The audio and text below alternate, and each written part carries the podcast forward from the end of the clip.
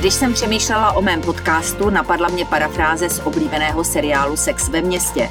Kateřina ví o politice hodně a nebojí se zeptat. A co o politicích?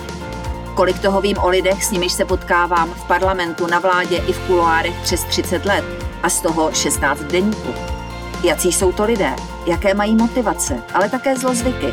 Nebo v čem tkví jejich kouzlo pro voliče? Tento jiný pohled se vám nyní pokusím nabídnout. Vy jste byl veřejností vnímán kdysi dávno jako velmi úspěšný podnikatel, předseda Asociace malých a středních podnikatelů. Nepřipadá vám teď eh, trošinku, až bych řekla ponižující, že jste dvojkou Andreje Babiše a v podstatě jeho hlasem na veřejnosti? Já nevím, co je na tom eh, ponižujícího. Eh, my jsme v hnutí, které je charakterizováno jako catch-all party, to znamená, jestli narážíte na to, Eh, že eh, třeba eh, máme zájem i o levicové voliče, tak je to pravda, ale stejně tak máme zájem o voliče pravicové, například právě z toho podnikatelského prostředí. A co se týká mého osobního vztahu s Andrejem Babišem, tak já s ním spolupracuji už delší dobu a musím říct, že když jsme se vždycky na něčem domluvili, tak to platilo. Musím říct, že to je člověk, který je orientovaný na výkon, který je orientovaný na výsledek, má manažerské schopnosti a mě se s ním spolupracuje dobře. Takže toliko k naší spolupráci. Já se na to ptám, protože eh, zazněla také taková otázka, zda právě hnutí ano není orientováno jenom na to vítězství a to za každou cenu jakýmikoliv prostředky, naražím i na prezidentskou kampaň a právě to vy jako bývalý podnikatel, eh, který se také staral o své zaměstnance, eh, možná nemáte úplně v krvi. Uh, tohle nemůžete vyčítat uh, přece politické straně s určitými ambicemi, že chce vyhrávat, že chce získat eh, určité množství eh, voličů, protože kdyby jsme je nezískali, tak poté nikdy nemůžeme prosazovat to, co eh, potřebujeme. To máte jako ve sportu. Někdy možná někdo hraje hezčí fotbal nebo hezčí hokej, ale nevítězí a někdy možná hraje někdo účelnější hru a poté vítězí.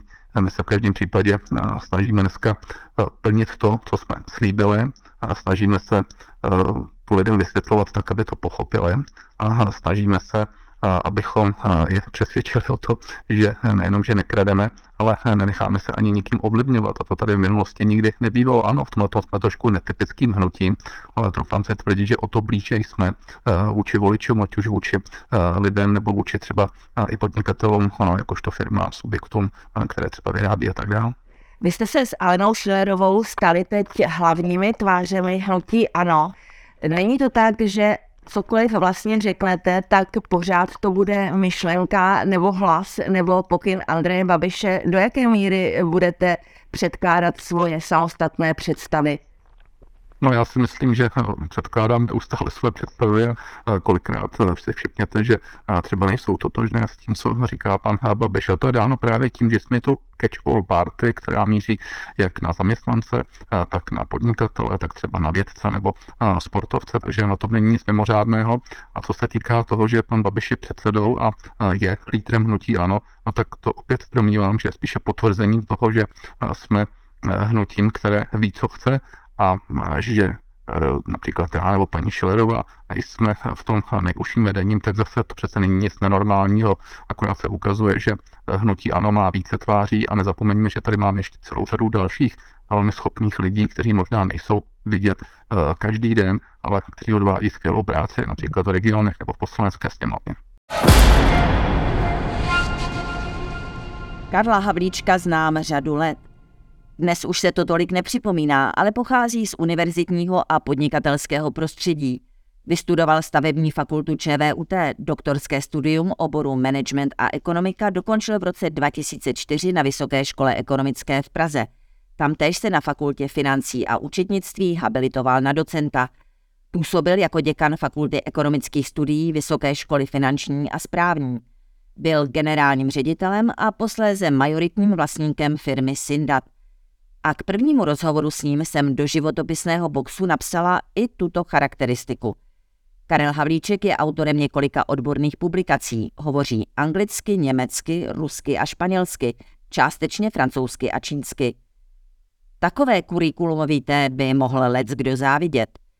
Na snadě je tedy otázka, proč úspěšný člověk z akademicko-podnikatelské sféry a bezvadným rodinným zázemím přišel do politiky. Havlíček si nepotřeboval nic zařídit, získat imunitu, co si ochránit. Vybral si značku ANO, protože ho Andrej Babiš oslovil a přesvědčil. Pomalu se stal jakýmsi Babišovým stínem. Tam, kde to šéf zvoral, emočně vybouchl, překročil čáru, nastoupil Kliďas Havlíček. O jeho pracovitosti a ochotě kdykoliv mluvit s médií se nejenom všeobecně ví, ale stalo se to také námětem desítek vtipů. Když skoro dva roky vedl ministerstvo dopravy a zároveň průmyslu a obchodu a měl na bedrech velkou část zvládání covidové krize, říkalo se, že nic podobného muž z masa a kostí nemůže zvládnout. Havlíček byl ale i tehdy plný energie a slovo únava zřejmě vůbec neměl ve slovníku. Ve chvíli, kdy Andrej Babiš před druhým kolem prezidentské volby varoval, že se mohou objevit jakési fotomontáže, kde bude vyobrazen s falešnou milenkou, žurnalisté se smáli, že něco takového by šokovalo jen u Karla Havlíčka, který pracuje 25 hodin denně a na žádné laškování by nemohl mít z logiky věci čas. Karel Havlíček se postupem času stal z kriticky myslícího vysokoškolského pedagoga politikem, který věří. Věří Andreji Babišovi. Věří ve správné směřování ano. Věří ve skoro bezchybnou politiku vlády, jejímž byl členem. Věří v asociálnost současné pěti koalice. Věří, že existuje kulatý čtverec v podobě získávání voličů jak pravicových, tak levicových, zaměstnanců i podnikatelů, boháčů i chudáků. Věří v příští vítězství. To by asi nebylo nic zavržení hodného, kdyby to častokrát nepůsobilo jako víra zcela slepá, jež se neopírá o fakta. Karel Havlíček, jak jste slyšeli, odmítá, že by byl jakousi hlásnou troubou Babišových myšlenek a pokynů. Teď jako druhá hlavní tvář hnutí bude moci ukázat, že to tak opravdu není. A kde chce první místo předseda ANO schánět další voliče? Co vyčítá Fialově vládě a konkrétně ODS? Bude se chtít stát příštím premiérem? Detaily se dozvíte v rozhovoru s Karlem Havlíčkem na deník CZ.